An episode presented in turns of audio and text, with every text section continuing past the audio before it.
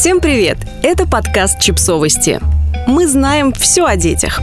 Меня достали, поэтому я решила родить. Как на самом деле выглядит репродуктивное давление. Наша читательница решила поделиться своей историей. Она захотела на своем примере показать, как выглядит репродуктивное давление в отдельно взятой семье. Я не хочу быть матерью, но меня не понимает никто. Не столь важно понимание окружающих проблема в репродуктивном давлении со стороны родных и мужа. И более того, с прискорбием сообщаю, они своего добились. Но обо всем по порядку, написала она. С разрешения читательницы, чье имя решили не раскрывать, мы записали подкаст с ее историей. Итак, я полностью самостоятельная, ни от кого не зависящая дамочка 34 лет от роду. Замужем 12 лет за прекрасным, любящим, заботливым, сильным во всех отношениях мужчиной. Выходила замуж по большой любви. Мы были нищими студентами, и всего, что у нас сейчас есть, должности руководителей, высокая зарплата, квартира без обременений, машина, достаток во всем, мир да лад дома, мы добились сами, плечом к плечу. Живем душа в душу, но один вопрос стоит ребром. Я никогда не хотела и не хочу детей. Я никогда не скрывала этого от супруга. Поначалу мы были слишком молоды и даже не задумывались о детях. Затем усиленно зарабатывали, затем он думал, что желание придет, это ж так естественно. Да чего там я и сама так думала. И последние года 3-4 он прямо горит желанием иметь ребенка. Финансово и квадратно-метрово для родительства все есть. А я мне уже 34 года, и это равно в понимании моих родителей, его родителей и всех-всех-всех тлен и плесень. Поздно для родов. Чего ты ждешь? Часики. А первородка в такие-то годы – это же вообще страшный сон костной гинекологини из женской консультации. Дальше предлагаю формат «вопрос-ответ», из которого станет понятно, что я нормальная, самодостаточная, ответственная, интеллектуальная и житейски мудрая женщина. Но меня таковой отказываются понимать и принимать, когда безапелляционно заявляют Желание иметь детей – это инстинкт. Естественно, есть у всех нормальных. Если его нет, значит ты больная. Отвечаю, это точно не инстинкт. Естественно, не для каждого. А мою абсолютную нормальность и психологическое здоровье подтвердил психотерапевт. Это инфантилизм. Ты боишься. Ты не хочешь брать ответственность. На этом месте у меня глаза делают оборот.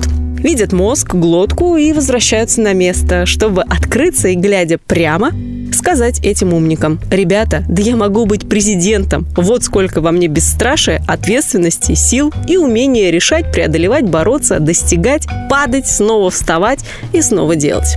Ты просто не знаешь, какая это прелесть – нянчить ребеночка. Так вышло, что я растила свою младшую сестру с грудничкового возраста и до почти совершеннолетия. У нас разница 10 лет. В свои 11-12 прекрасно справлялась с мытьем младенческой задницы, пеленанием, кормлением, играми, а позже и с вождением в садик. Из садика, а еще позже с вождением в школу и помощью по урокам. Так было, и это точно не сахар. А, ну так у тебя просто детская травма от твоей младшей сестры. Вот свое – это другое. Смотри пункт первый. Психотерапевт заключил о здоровье. Травмы нет, а опыт взращивания младенчиков без розовых очков и волшебных ми-ми-ми единорогов есть.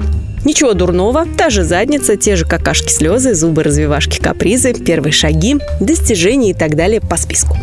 А стакан воды на смертном одре ну, тут как в анекдоте. Может, я не захочу пить. Люди, вы серьезно? Дети – это не гарант помощи в старости. Если только для этого вы их рожаете, у меня к вам вопросы. Они должны рождаться потому, что их хотят здесь и сейчас, а не как проект на старость. А передать гены род прервется – мы-то пипец, графия, конечно. Желание иметь ребенка – это желание взрастить человека, а не реализация родительских амбиций, незакрытых гештальтов, хотелок и прочего несбывшегося в вашей жизни. Жизнь без детей пустая, неполноценная.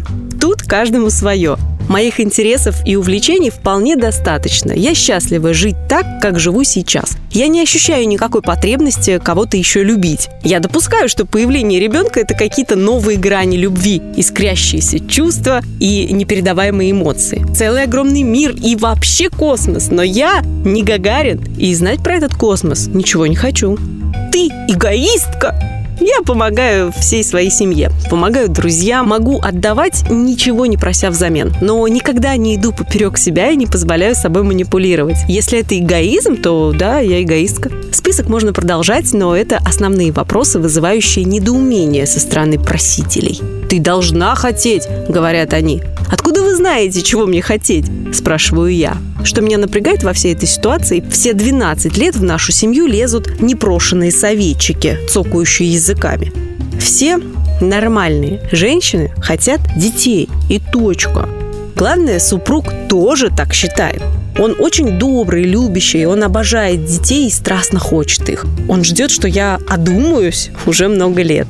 Мы даже, как взрослые люди, привыкшие договариваться словами через рот, обсуждали развод. Но решили этого не делать, так как любим друг друга, и порознь нам счастья нет.